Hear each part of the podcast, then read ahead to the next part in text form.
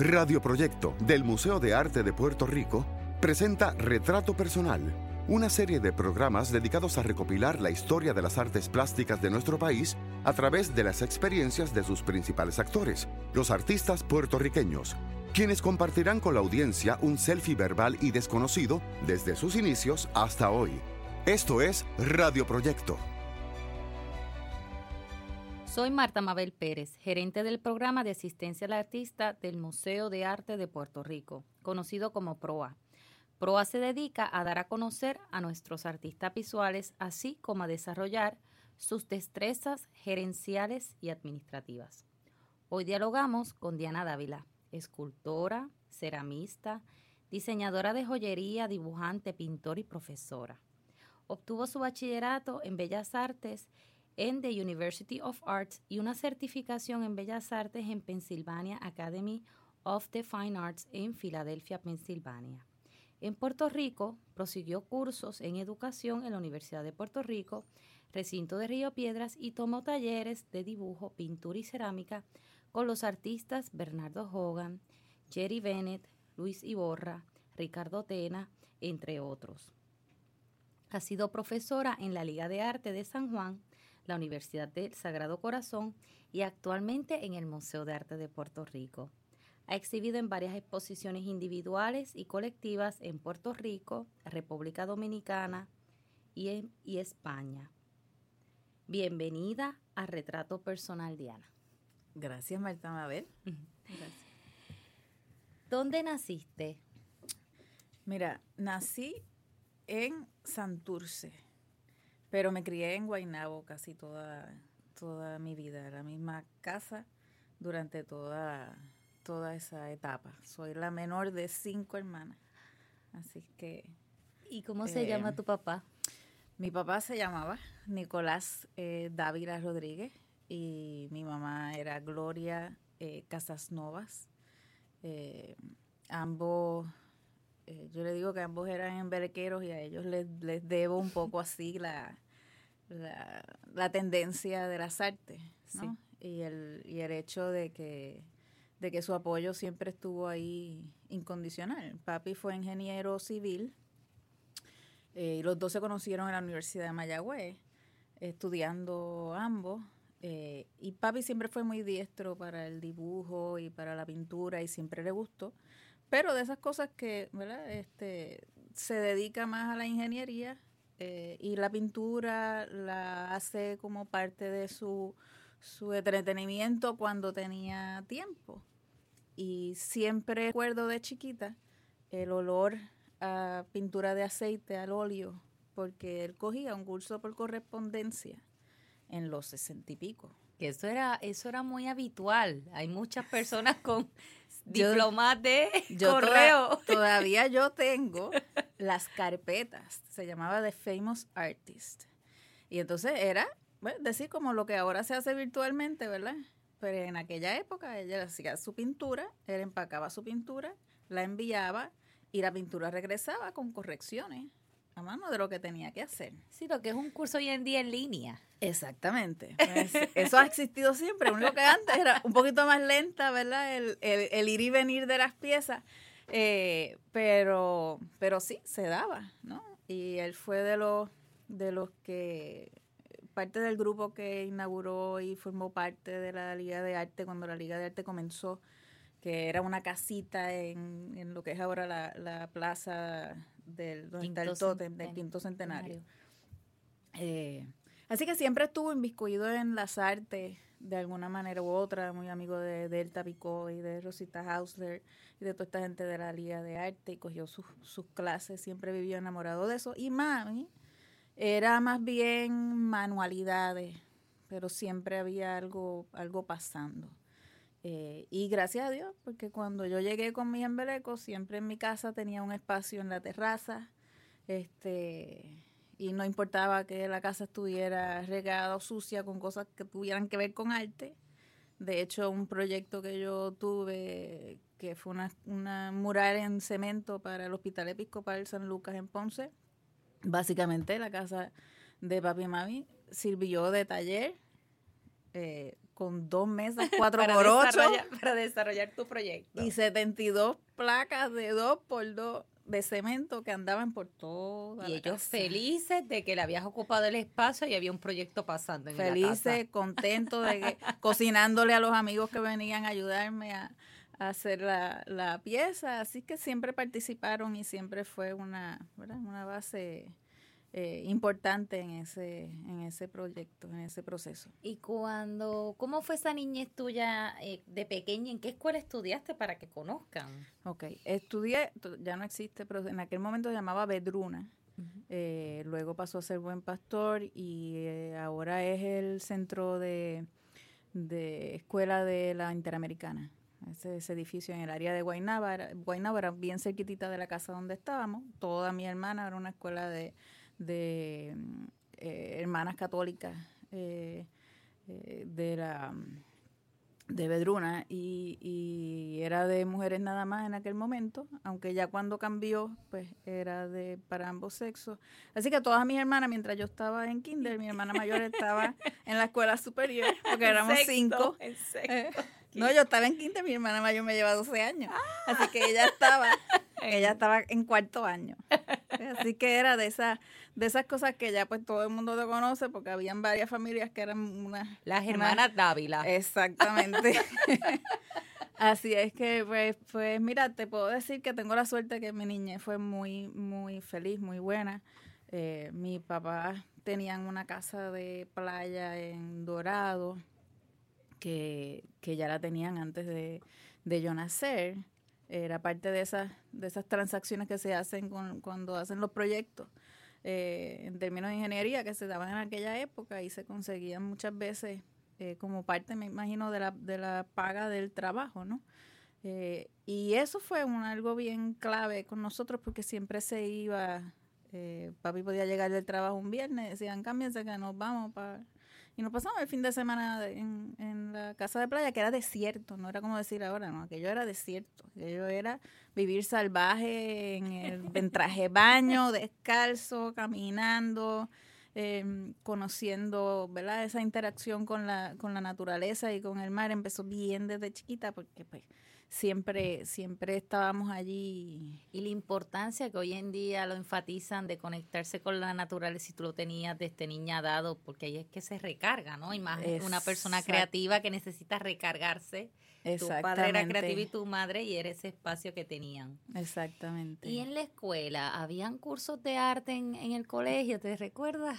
Mira, mm, no, lo, lo propio de cuando uno es pequeño, que en, las- en los grados pequeños por lo general siempre hay alguna que otra clase de, de arte. Eh, inclusive uno de los recuerdos más tempranos que yo tengo es precisamente un día que yo no quería ir a la escuela. Eh, pero en mi casa eso no era, tú te tenías que estar muriendo. Para no ir a la escuela tenías que estar muriendo. Papi te decía, ¿cómo que no? Con un pie delante del otro y él mismo te vestía. Te entregaba en la escuela y yo me acuerdo que aquel día él me bajó en llanto y me iba a entregar en el salón y sale la, maestra, la profesora sale y le dice, no se apure, déjela ahí en el banquito que yo me ocupo. Y me dejó en el banquito y se fue lo más feliz. Así que yo me quedé allí y la maestra muy sabia, de vez en cuando salía, pero salía con algo en las manos, cortando un papelito, haciendo no sé qué, y así ella me fue trayendo y hasta que yo entré a la clase. O sea que en términos generales, esos recuerdos de ese, de ese trabajo de clase de arte, en grados pequeños sí. Ya después se, se pierde, no, en, por lo menos en aquel momento en la escuela no habían cursos eh, De bellas de, bellas artes como parte de la integración del, del- de las clases. No, siempre había algo que hacer creativo, se hacían distintas cosas, este más bien cosas de teatro, celebraciones de la Semana de Puerto Rico y pues todo el mundo tenía que pintar para ¿verdad? hacer las escenografías y demás, pero no había clases propias de, De arte. de arte hasta segundo año de high school, que para mí eso sí fue bien importante porque fue el momento decisivo de yo estudiar arte, debido a esa, a esa oportunidad en ese, en ese momento. ¿Y nos podrías contar cómo fue ese acercamiento y si te acuerdas del nombre de la maestra oh, maestro? Por supuesto, siempre, y gracias a Dios siempre tuve la oportunidad de en algún momento encontrarme con ella luego y agradecerle eh, su, su labor. Eh, mira, cuando la, la escuela eh, cambia, porque las hermanas deciden que ellas necesitan cambiar su modo de dar clases y se quedan con parte de la escuela, pero haciendo más trabajo social en términos educativos. Y la escuela pasa a ser de la parroquia. Entonces, eh, ahí es que empieza un cambio en el currículo. Y dentro de los varios cambios, uno es ese. Había una electiva que era, entre otras cosas, estaba esa electiva de arte. Y llega esta profesora, se llama Yolanda Pastrana, eh, que llega valientemente a dar clases a, esa escuela. Y digo valientemente porque con el tiempo uno sabe que dar clases en escuela con tiempos limitados para trabajar y demás, pues es una, es una hazaña. Eh, y siempre agradezco, sobre todo con los años, que uno sabe eh, y uno ha cogido otras clases y ya uno tiene otra historia, se da cuenta del tipo de clase que ella dio en ese momento determinado y lo profesional que fue en la manera en que ella dio ese trabajo. O sea, que, que no fue algo superficial eh, para pasar el rato, sino que ella verdaderamente se entregó y los ejercicios... ¿Y qué te dio? dio? ¿Qué, cursos dio? ¿Pintura, dibujo? Ella dio, eh, además de pintura y dibujo, lo que más me impactó en realidad fue una de, las de, la, de las partes, yo cogí dos, dos semestres, eh, que fue diseño. Ah, diseño. Y entonces fue principios y elementos del diseño eh, y teoría del color. Que eso es la base. Exactamente. Exactamente. y entonces fue, se hicieron varios ejercicios pues de controlar este en el diseño las cantidades de proporción de negro, blanco y gris, este eh, toda esa complejidad que puede haber, hacer un diseño para papel de regalo y se hizo, se imprimió en serigrafía, este se hicieron, se hizo escultura, eh, sin número de, de, de, de ejercicios además de pintura como tal, que conllevaban otra información que los creativa. Acercó, que los acercó a todos los medios, pero también le dio los elementos básicos de un artista. Exactamente. Que necesita un artista. Exactamente. Y, y, ¿verdad? y la, su manera de dar la clase, el respeto con que ella eh, hablaba del arte, de, de, de la manifestación del arte, pues la verdad que fue, fue muy profesional en su y muy entusiasta y me imagino que también la parte de la disciplina, que las, artes visuales, las personas, ¿verdad? Piensan en público en general y tú puedes confirmar que eres profesora, que es una disciplina muy fuerte y no es que uno está sentado en un banquito esperando que nos llegue la inspiración. Exactamente, exactamente, que, que lleva, es, es, complejo, es como yo digo muchas veces, eh, la, el arte es una de las disciplinas que más estudia las otras disciplinas porque se nutre de las otras disciplinas y no se da separado de nada de lo que sucede en el contexto social, eh, en el contexto eh, educativo, en la historia. Eh, nunca se ha dado separado de eso, o sea que somos y tenemos que estar pendientes de, de toda esa información, porque de eso es que nos nutrimos.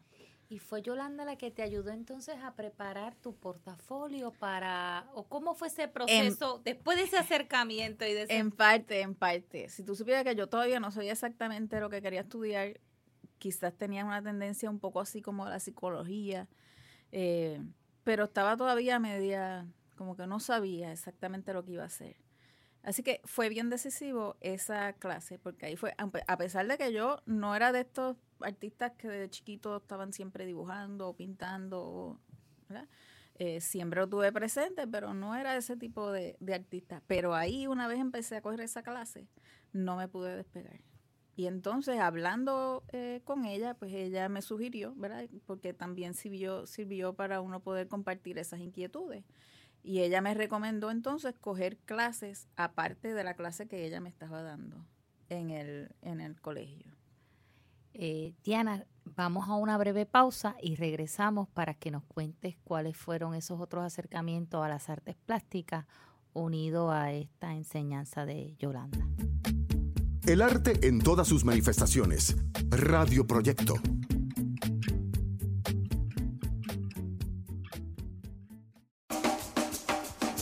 Estamos de vuelta en Radio Proyecto, elevando todos tus sentidos. Regresamos a Retrato Personal de Radio Proyecto. Hoy dialogamos con Diana Dávila. Estábamos platicando de esa primera experiencia que tuviste en escuela superior en tu segundo año, ¿verdad? Justo un año antes de irse a la universidad. Así mismo. que Yolanda te recomiendo que tomaras otros cursos donde fuiste afinando, ¿verdad? Eh, eh, ¿Hacia dónde te dirigías? y tu camino a la universidad. Exactamente. Eh, ella, ¿verdad? Sabiamente, pues eh, me recomendó que cogiera varias, varios cursos y entonces entre ellos fui a la Liga de Arte y hice un curso con Raúl Saya este, de pintura y después hice uno de dibujo del pastel. Y también fui al taller de Fran Boni, nuestro eh, gran pintor también, Fran Boni. Tuve una una suerte grandísima de poder ir compartir con él en, su taller. Eh, y eso empecé, eh, Frank, eran, eran dos opuestos, ¿no? Porque Raúl Sayas era bien abstracto y bien libre y su educación fue también así. Y Fran Boni era todo lo contrario. Fran Boni era muy eh, ortodoxo en su enseñanza y hasta que tú no terminaras de dibujar y él pensara que estabas ready, ¿verdad? listo para ir a pintar, pues ahí pasabas a pintar. Eh, pero fue una base eh, estupenda para poder trabajar. Y el cúmulo de trabajo que yo hice en el taller de Cervoni, junto con las, las piezas de Yolanda, fue lo que eh, usé como parte del portafolio para solicitar a distintas universidades, tanto locales como como fuera de Puerto Rico. Eh, curiosamente, ¿verdad? Y esto lo, lo traigo porque eh, en, en, esos momentos siempre cuando uno va a estudiar arte, la mitad del mundo como medio que tiembla. este, Las estructuras de los hogares dicen, se movió la tierra hoy. Sí, pero en mi caso, en mi caso fue al revés, ¿verdad? Porque en mi casa, cuando yo llegué, yo le dije, eh, yo creo que yo lo que quiero estudiar es arte. Eh, yo nunca me olvidé, ¿verdad? Porque las palabras de mi papá fueron, bueno, no sabemos si vas a ser eh, millonaria en términos económicos, aunque es posible, pero sé que espiritualmente lo vas a hacer. Así que adelante. Así que tuve esa suerte, porque en el contexto de la escuela, cuando yo fui a la orientadora, eh, lamentablemente su, su comentario fue, arte, nena, pero vos tú no estudias otra cosa. Eh, y coges el arte como hobby. O, o, identificas una carrera donde puedas. Exacto, ella mencionó. ella mencionó. Sí, no, no, pero ella mencionó secretarial. Lo cual yo hubiera sido una espantosa secretaria. Mejor te hubiera dicho diseñadora de moda. Porque hay que ser, hay unas destrezas en específicos para esa carrera. Eso, ser secretaria no es una cosa fácil, ¿sabes? una buena secretaria son, son otros 20 pesos, como dicen por ahí. Pero, pero esa fue su reacción. su reacción y su recomendación, ¿no? Que, que eso era lo que, ¿verdad? Lo que debería yo hacer, pensar en eso. O sea que si, si yo no hubiera tenido esa base en mi casa y ese apoyo de esa manera, pues, ¿verdad? Uno a lo mejor no se lanza con tanta seguridad a esta aventura de, del arte. Eh, así que eso estuvo eh, bien, bien chévere, esa, esa parte de ese, de ese apoyo. Y finalmente, ¿dónde tienes, dónde tomas la decisión de continuar esta travesía para ya especializarte eh, como, como profesión, que, que, que, anteriormente no se conocía así, pero ya en los 80 pues ya hay unas universidades y uno podía ir a, a, estudiar. Sí, eh, yo, eso fue casi inmediato.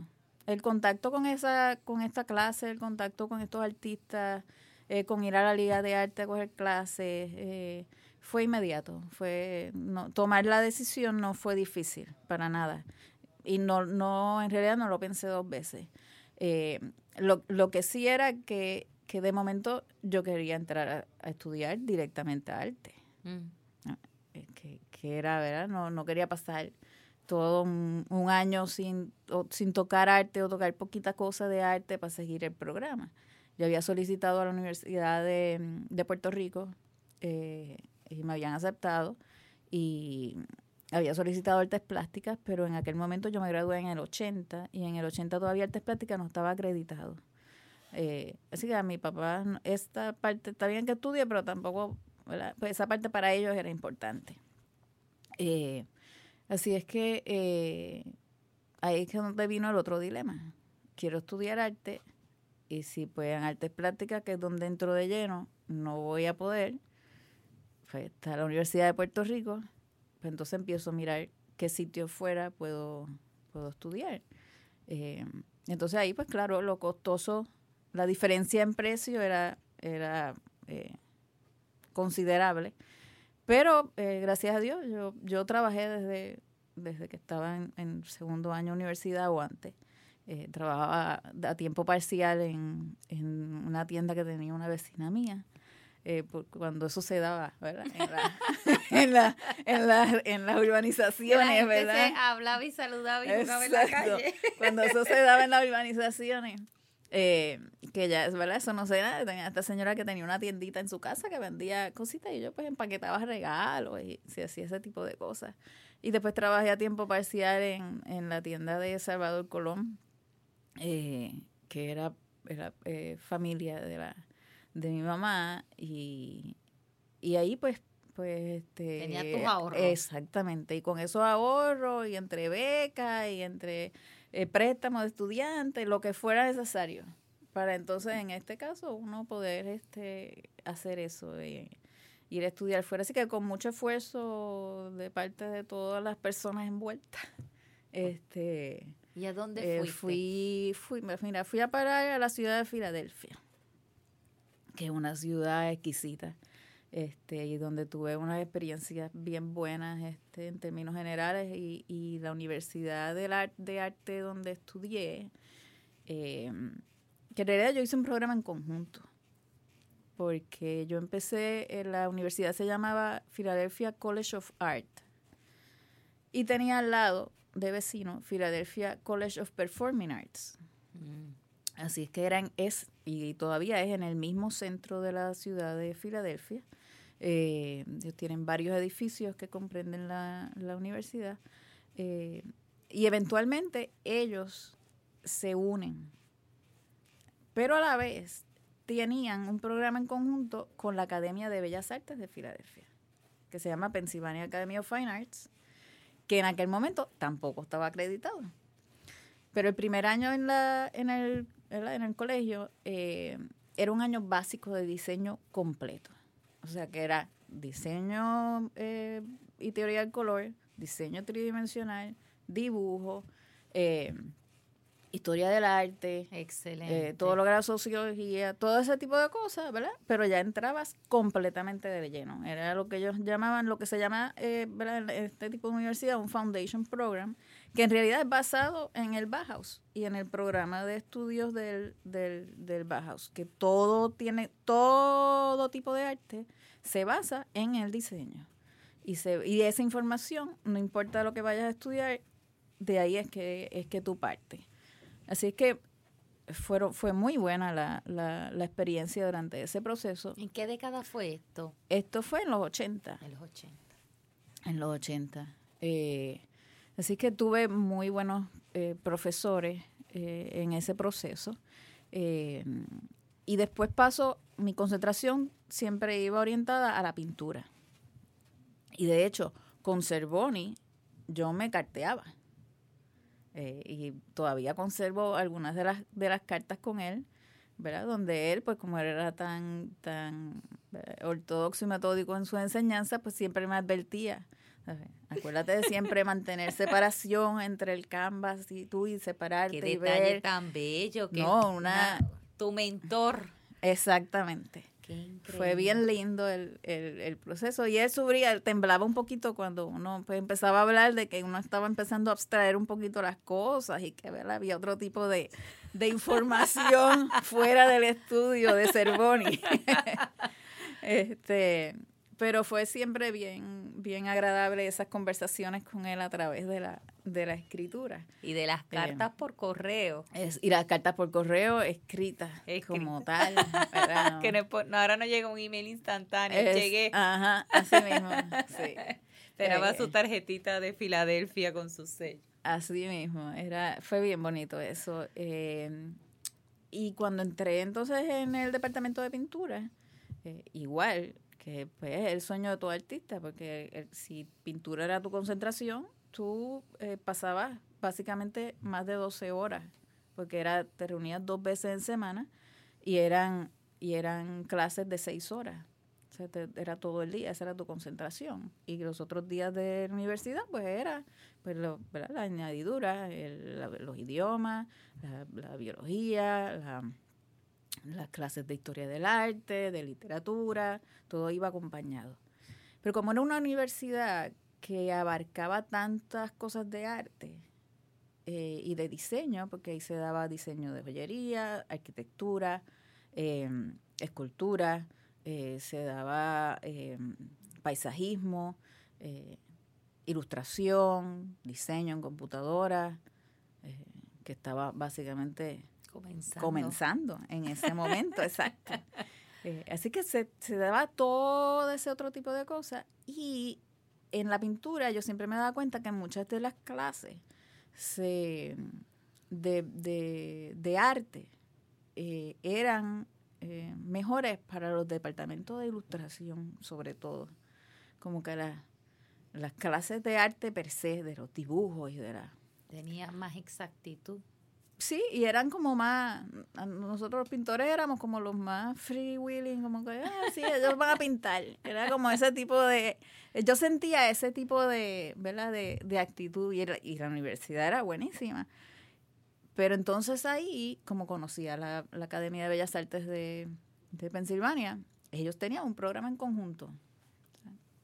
O sea, que era como un sueño.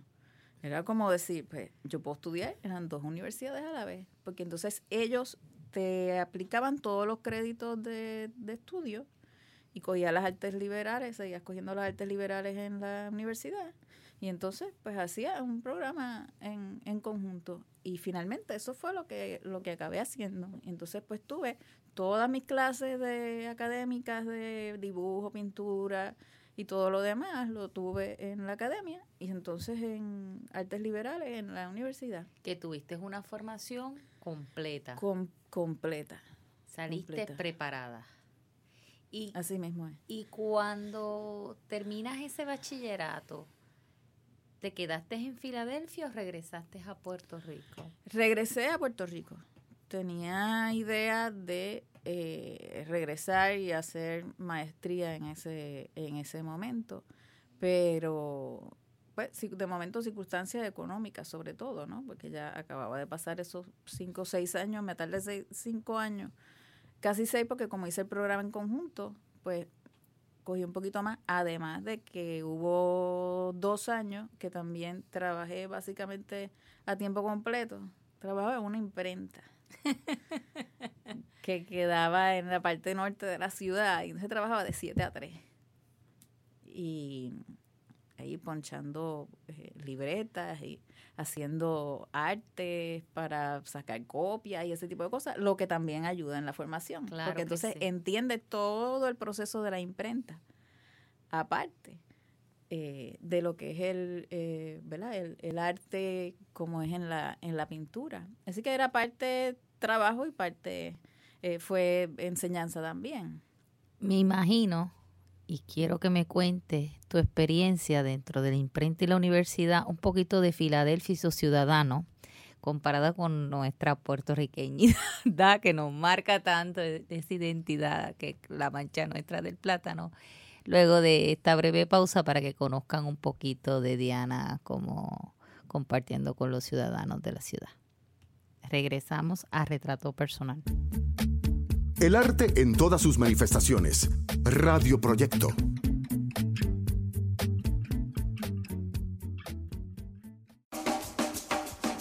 Estamos de vuelta en Radio Proyecto, elevando todos tus sentidos.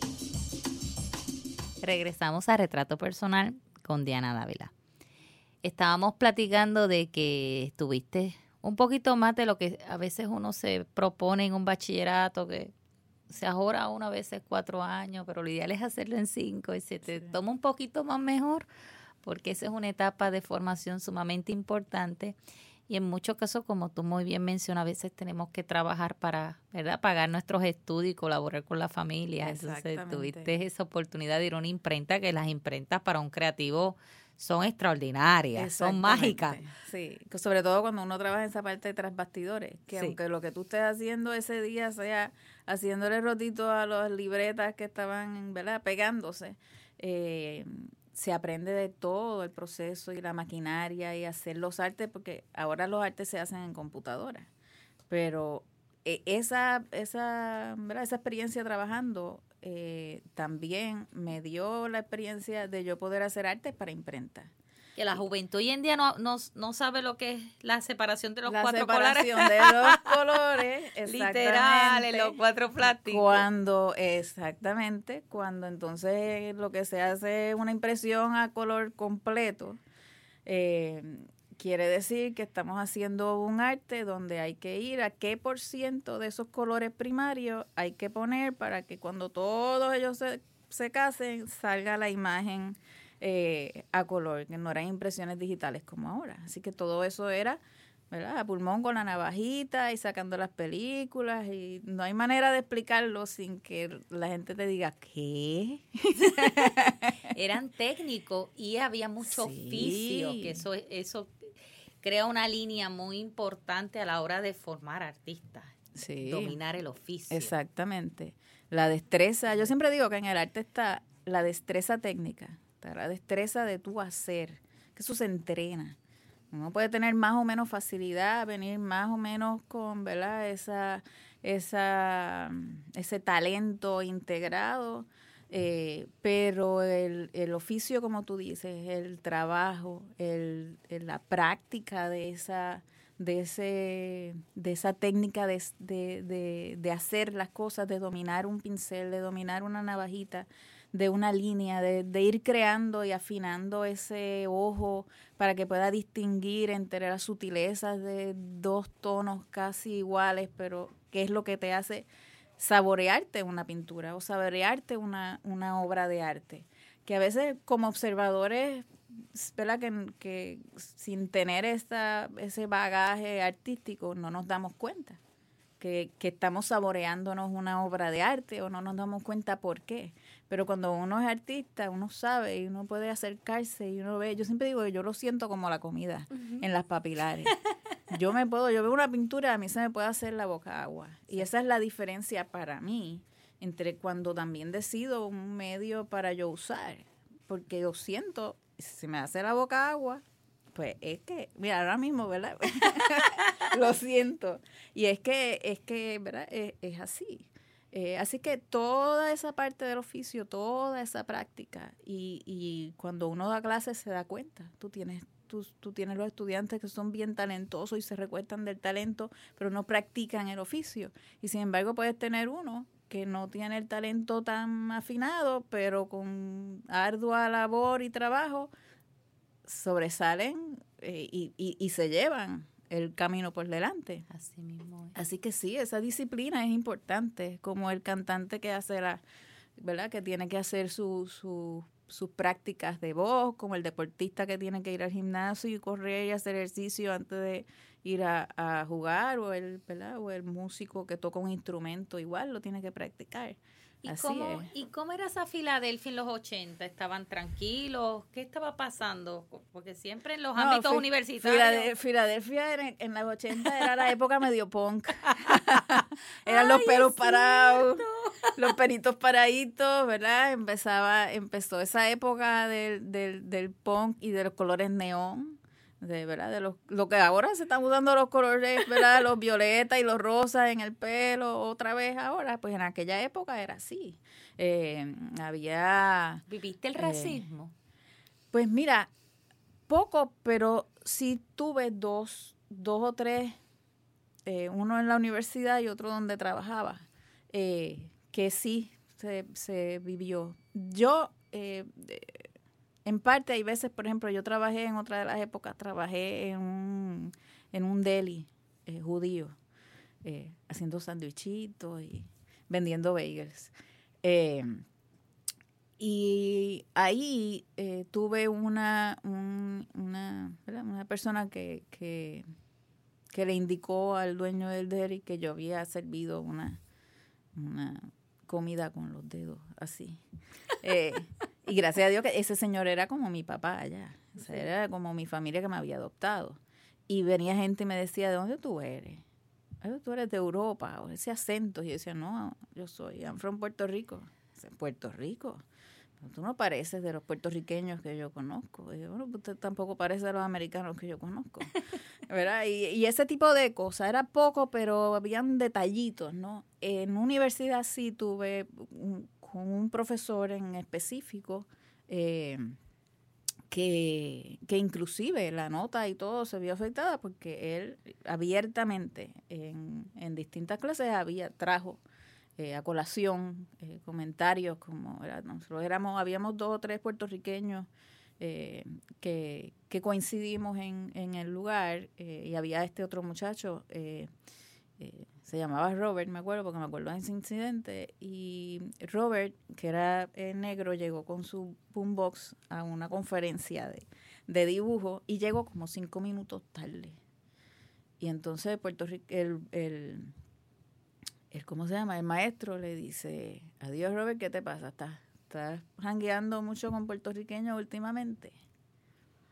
Así. Ok, y, y así como es, eran varios comentarios. varios comentarios. Y entonces a la hora, cuando, cuando yo estudié en la universidad, lo que se practicaba era que tú entregabas tu portafolio y te tenías que reunir con el profesor eh, varias veces durante el semestre y ellos te hacían tu crítica. Así que parte de la, de la, de la labor era esa. Entonces, pues cuando yo me reuní con él, pues él me dijo, mira, pues esta es tu nota. Me dio una C. Y me dijo, pues ok, me dice, ¿estás bien con eso? Entonces yo le dije, bueno, si eso es lo que usted entiende que me enseñó, pues estamos bien. Y te fui. Y seguí, porque no podía hacer más nada. Pero se dio, pero según se dio eso, se dio todo lo contrario. Con otros profesores. Con otros profesores, con otra gente, con otra. Así que no te puedo decir verdaderamente que sufrí, salvo unos incidentes en específico, eso. Por lo demás, mi experiencia fue también todo lo contrario. es la época también de Michael Jackson. Época de Michael Jackson, época de Madonna, cuando salió Madonna. Del crossover eh, en MTV, que nunca habían presentado un afrodescendiente o un afroamericano en MTV. Por eso te preguntaba. Sí, no, no, y, era, y eso cómo se sentía en Filadelfia. época, tristemente también fue la época del, del SIDA de cuando empezó el SIDA. Y de las marchas. Y de, las y, de la, y de las marchas. Yo tuve varios compañeros que era cuando no se conocía lo que estaba pasando y todo era como una especie de rumor y de cosas. O sea, fue en esos momentos eh, también. Y en el área de Filadelfia eh, se daba mucho esa, esa, porque hay una comunidad... Eh, homosexual grande en la en el centro de la ciudad. Así que se daba mucho y por ahí, ¿verdad? Lamentablemente ahí es que empieza todo ese ese boom de, de la de la infección, así que fue esos comienzos también y todo eso influye también a la hora de, ¿verdad? De, de, de tú recoger información de lo que está pasando, ¿no? Sí, y que se y que se proyecta o se refleja de alguna manera en la obra del artista. En ya en ese momento en la universidad tú estabas convencida de que ibas a ser artista siempre. Sí, sí. Ya habías tomado la decisión. Sí, eso yo creo que desde un principio tan tan tomada que, que siempre eh, como mi orientación siempre fue hacia la pintura aunque en la universidad tuve tanta exposición a otros medios eh, me no miré en ningún momento pensé cambiarme de concentración digamos a escultura que es lo que más hago eh, ahora o, o coger más clases, digamos, en el departamento de joyería, que es lo que más hago ahora. Pero sin embargo, mis profesores de, de diseño tridimensional, uno se llama William Daly, que es un, un ceramista de renombre que uno lo sabe después, no lo sabe cuando está estudiando, ¿verdad? En ese momento. Ahora no googlean, pero en aquella época no googleábamos exacto, a los este, pero ese, ese profesor que fue exquisito, yo lo tuve a los dos en conjunto dando la clase. Que, que tener experiencia de dos profesores dando una clase es exquisita. Yo la tuve en universidad y la tuve en la Liga de Arte que cogí clases con Lorraine de Castro y John Balossi a la vez. Es una experiencia. Sí, y son dos puntos de vista diferentes, dos cuerpos de trabajo diferentes. Exactamente. Así que es bien bueno cuando tú tienes... Un caballero y una dama. Exacto, también. En ambos casos fue así.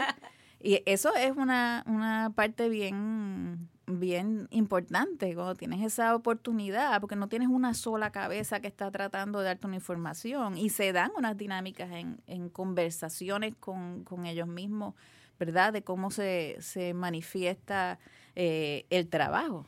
¿Y qué pasó? Porque yo te conozco a ti, un artista tridimensional. No voy a decir el medio para que tú me eduques. a, a su vez eres diseñadora y diseñas joyería. ¿Cómo fue ese cambio? Porque hemos hablado de pintura y tu experiencia y tu acercamiento y tu mentor Fran Cervoni. ¿Cómo ¿Dónde? ¿Cómo pasa? ¿Cómo pasa? ¿Qué es lo que pasa? ¿De qué cuarto a qué cuarto tú cruzaste? Pues, pues, pues, ahí partiendo del hilo que me, ¿verdad? Que me preguntaste de si ya yo cuando me gradué estaba decidida a ser eh, artista, sí, definitivamente dice sí, como te comenté, hasta el punto que nunca cambié, nunca consideré cambiarme de, de, ¿verdad? de concentración. Eh, y yo me gradué y según me gradué, que regresé para Puerto Rico, todavía yo siempre los veranos y las vacaciones que venía trabajaba en Salvador Colón. Así que regresé lo mismo, ese era el rescate porque uno tenía que, ¿verdad? Que generar una, ¿verdad? unos chavitos de, de momento. Eh, para poder seguir pintando, pero vine decidida a empezar a hacer una, una exhibición. O sea, ya yo venía decidida a eso, ese era el paso a seguir una vez tú te habías graduado, si no ibas a seguir la maestría en ese momento, que sí tenía la, la idea de irlo a hacer, pero no, no lo hice. Lo tradicional es, para que el público sepa, una exhibición individual donde tú presentas tu cuerpo de trabajo y haces una puesta en escena de que este Tiana Dávila, esta es mi producción, y cae bajo la evaluación de críticos de arte, coleccionistas de arte, colegas artistas, y es un momento muy muy importante en la carrera de un artista porque es como una validación, aunque uno esté claro de lo que va a ser el resto de su vida, pero entra en un ámbito nuevo, aunque es tu tierra, porque no habías exhibido aquí con anticipación. Exactamente. Sí, siempre se hacen la, la, experiencia en exhibición, eran ¿verdad? colectivas en la misma universidad que, que, se daban y cuando uno se graduaba, pues uno participaba en una colectiva dentro de la, de la universidad. Eh, así que mi primera exhibición primordialmente fue pintura y eh, dibujo en pastel porque me gustó mucho el medio en términos de color y básicamente eso fue. Y la tuve en la Liga de Arte, en el Viejo San Juan, que siempre ha sido un espacio bien abierto, sobre todo cuando uno está empezando.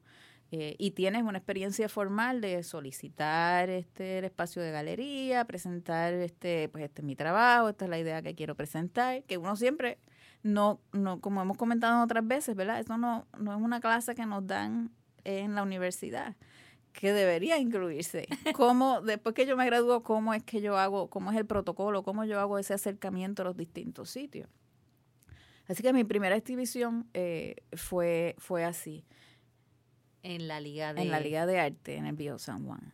Vamos a una breve pausa, Diana, y cuando regresemos para que nos cuentes esa cruzada hacia tu obra tridimensional. El arte en todas sus manifestaciones. Radio Proyecto.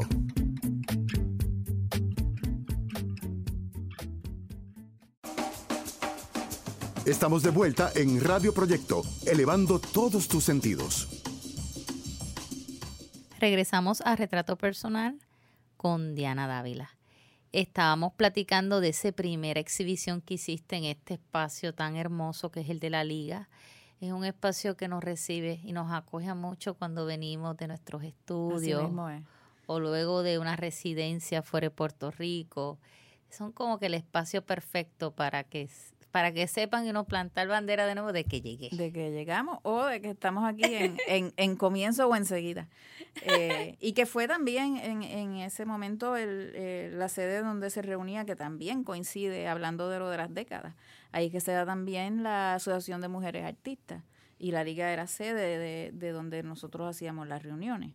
Eh, que también fue una experiencia ¿verdad? E, estupenda poder coincidir con tantas artistas y, y hacer una, una, base de amistades con, en aquel momento, señores y señoras artistas de, de, ¿verdad? de Tony Hamilton, Lorraine de Castro, Marima Teronil, eh, Anaida Hernández. Bueno, fue para mí una experiencia eh, bien buena. Eh, conectarte con los artistas, con los, artistas, locales, y que se diera la conversación que era lo que se daba, la conversación y el diálogo, que me pasa también igual con Bernardo cuando eventualmente cojo clases con él, es el diálogo, del, del, de no solamente se hablaba de la muestra de arte, se hablaba de todo en general. Así que eventualmente yo sentí ganas de salirme de ese espacio bidimensional. Eh, y sentí una, un gusto por la cerámica primordialmente. Y empecé a coger unos cursos de cerámica em, en la liga también. Ahí fue donde tuve la oportunidad que cogí con Balosi y con, y con Lorraine eh, al principio y, trajeron a Gerda Gruber, que es otra eh, ceramista, y que también empecé a coger talleres. Pero en eso, en una revista, vino un un artículo sobre eh, escultura en concreto. Y yo dije, a ver, espérate, yo cogí la revista y decía, bueno, usted tiene aquí cemento, eh, cemento, eh, marmolina, le echas agua, hace esto, lo vas tallando. Y digo, oye, esto suena interesante. Así que ni corta ni perezosa, como dicen aquí, yo cogí mi revistita y me fui a la ferretería a comprar cemento, a comprar marmolina y me levanté, hice un molde, hice. Y una vez empecé a trabajar con cemento, la cerámica cogió un descanso porque el cemento y la talla directa sobre el trabajo de concreto, pues me, me arropó. Y mi segunda exhibición, que también fue en la liga, eh, fue de pintura y esculturas en concreto. Y ahí es que hago el tránsito a la tridimensionalidad. Que te has ah, quedado ahí. Que me he quedado ahí a través del tiempo. Eh, lo único que luego del concreto, aunque también los, lo, lo he seguido haciendo, pero hice muchas piezas en, en concreto, eh, luego hago, empiezo otra vez a trabajar en la cerámica a raíz de una clase que tenía que dar en, en la Universidad del Sagrado. Y ahí es donde entonces eh, un poquito más para poder refrescar la memoria en términos de técnica y ahí ya me quedé en la cerámica como tal. Y dando clases en sagrado, eh, empecé a hacer piezas en cerámica y como ya no tenía el tiempo de hacer las piezas en escultura de concreto, que te toman básicamente es todo un día de trabajo, pues entonces ahí cogí unas clases con Ricardo Tena en el taller de bellos oficios en la Yupi en la Universidad de Puerto Rico, recinto de Río Piedra. Y ahí también, pues, empezó a retroalimentarse porque ya yo podía llegar, por ejemplo, yo podía llegar de un día de trabajo de dar clases y eso es como un taller ambulante. Yo podía trabajar y sacar mis cosas en cualquier sitio y era como hacer maquetas pequeñas. Para mí la joyería es como hacer maquetas pequeñas. Es como hacer maquetas que retroalimentan mi trabajo eh, de cerámica o, mi dibujo con Tena, en Bellos Oficios, fue que tomaste el curso de joyería, o le llaman orfebrería. Orfebrería básica, básica. Y ahí fue que entonces empezaste a desarrollar y acercarte hacia la joyería. Exacto. Y básicamente por la necesidad de tiempo y espacio. Ahí es que empieza esa, esa parte. Sí, ahora yo sí quiero que los radioescuches visiten la página del museo mapr.org vayan a el directorio de los artistas visuales que hemos desarrollado, vean una muestra del trabajo de Diana. porque ella no te escribe estas esculturas, ella no te escribe estas cerámicas, ella no te escribe estas joyerías, pero lo increíble que quiero que observen es la línea y lo ortodoxo que se puede decir que está ahí Fran Cervori. O sea, tú me hablaste de Fran y me hizo la cabeza, inmediatamente enlazó. Y yo dije, pero es que la obra tuya tridimensional tiene unas líneas y tiene unos espacios y unas composiciones que es esa base de diseño que tú nos contaste en la universidad, que tú nos contaste que Cervoni vigiló y cuidó para que tú no la perdieras. Exactamente. Y que está muy presente y que da una calidad a tu obra extraordinaria. Y tu lenguaje artístico, que uno lo ve y dice, es Diana Exacto. Porque como hablamos ahorita, que parte, para mí yo siempre digo que parte del arte es la destreza de hacer. Sí. ¿verdad? Y de dominar una técnica, pero es acompañada por la destreza de expresar, que para mí es la parte que hace un trabajo eh, de uno, donde entonces ahí tú incorporas cuáles son, qué es lo que yo quiero expresar, cómo lo quiero expresar. Y ahí uno se adentra. Para mí la, el trabajo artístico en la cerámica, eh, cuando hago las piezas de joyería, la parte manual, el saborearme el, el, ruido. O sea, yo, yo por lo general trabajo sin música, porque el, todo el espacio, todo el ruido del instrumento raspando el barro, el ruido del lápiz trazando, eso es parte de ese proceso. Y para mí es un proceso como si fuera una meditación en acción.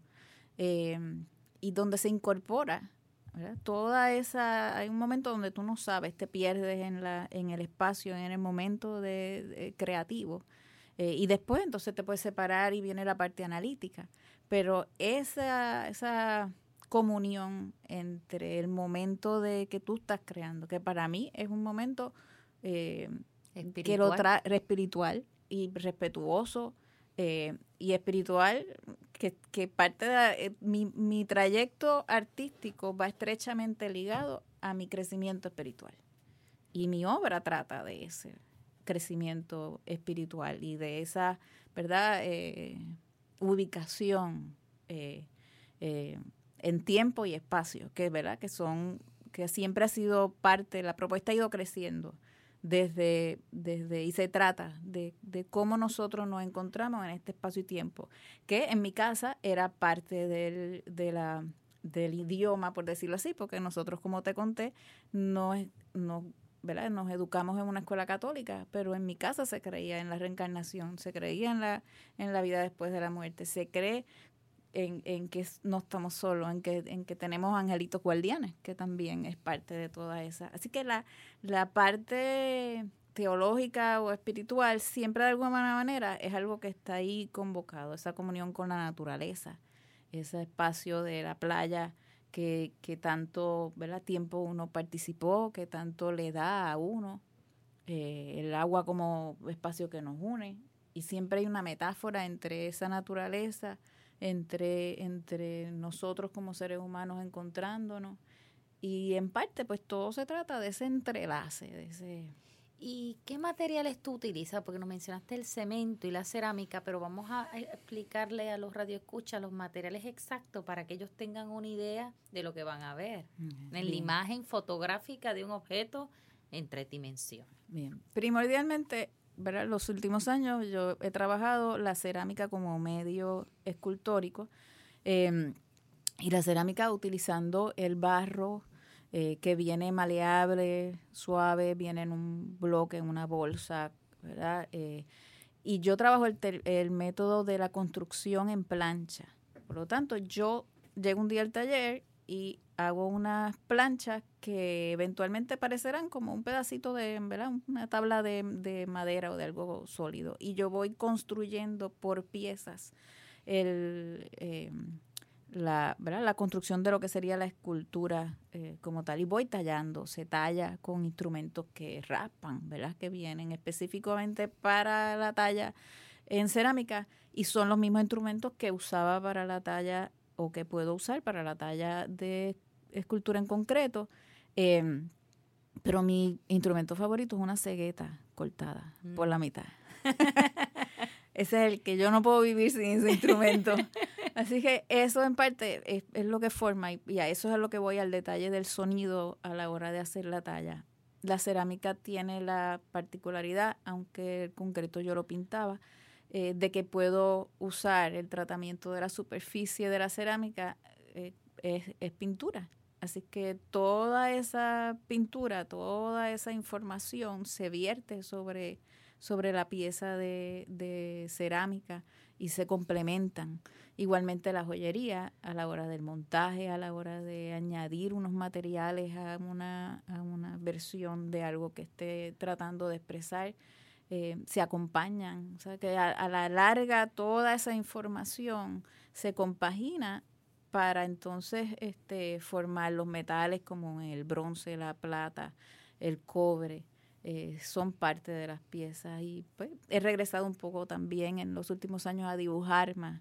Y las piezas de cerámica tienen más dibujos sobre la sobre la pieza la propuesta que, que traigo, que tengo en septiembre en una exhibición. ¿En dónde? Eh, la exhibición va a ser en la sala eh, de la Fundación Ángel Ramos. Estamos pendientes para visitarte en septiembre. Así que ahí va a haber dibujo, eh, va a haber un poquito de, de construcción. La parte de, del ingenio en la construcción de las piezas tridimensionales es algo que me atrae mucho también de la parte de la ingeniería, cómo yo lo tengo que construir, porque cuando nosotros construimos en cerámica, si es una pieza grande, hay que construirla en parte y ensamblarla en sitio después, porque los hornos no son tan grandes y esas piezas se, se van a un horno que quema a temperaturas de 2000 grados o más para que la cerámica coja su dureza máxima o se llame cerámica, porque mientras no está quemado es barro.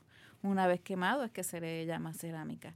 Así que toda esa, todos esos pormenores en términos de, de técnicos, pues también me gusta en el proceso. ¿Y en la joyería qué materiales utilizas y dónde podemos ver tu joyería?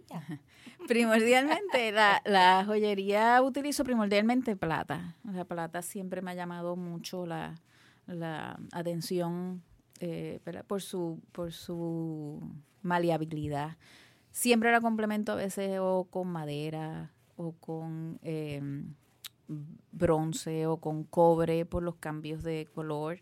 Eh, igualmente la construcción, yo compro el material en plancha, lo corto, lo pulo, lo martilleo, le doy forma yo no soy, yo no me considero orfebre o diseñadora, yo me considero una escultura, una escultora que hace joyería. Pero es una artista visual, sí, que hace, que utiliza los varios medios para expresarte. Y hay muchas veces que, o sea, yo resuelvo la joyería como si resolviera una pieza de escultura, no como si resolviera una joyería.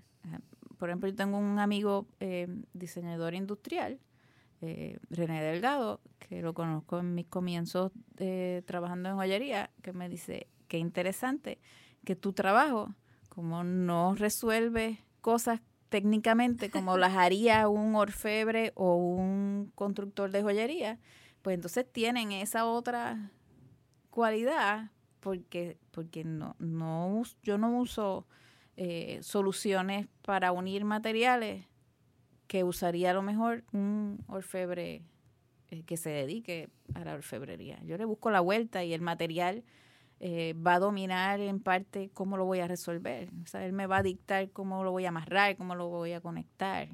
Igualmente pasa en la, en la cerámica.